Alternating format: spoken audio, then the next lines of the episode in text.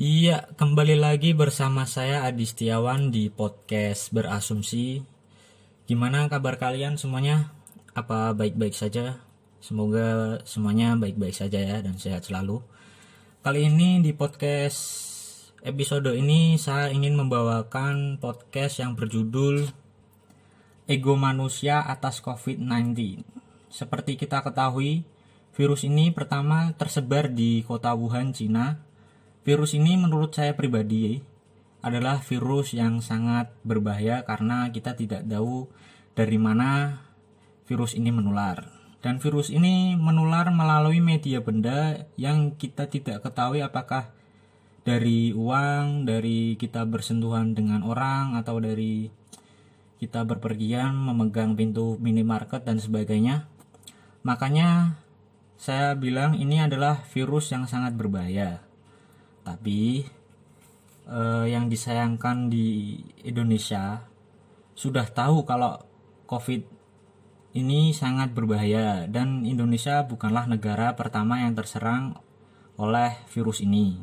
Kita bisa lihat kota Wuhan lumpuh dalam beberapa waktu gara-gara virus corona ini. Seharusnya pemerintah Indonesia sudah siap dan belajar dari kota Wuhan, tapi sangat disayangkan uh, pemerintah tidak belajar dari itu semua. Bahkan akses pariwisata kita dan penerbangan dari luar negeri masih terbuka lebar di maraknya kasus COVID-19 di tanah air ini. Apalagi mengingat ada uh, varian COVID-19 yang baru sepertinya dari India dan kita bisa lihat berapa banyak korban COVID-19 yang meninggal dan yang masih positif sampai saat ini. Ini kembali ke diri sendiri tanpa menyalahkan pemerintah. Kita bisa menghindari itu semua. Pemerintah sudah melakukan atau memperlakukan work from home atau yang berarti bekerja dari rumah.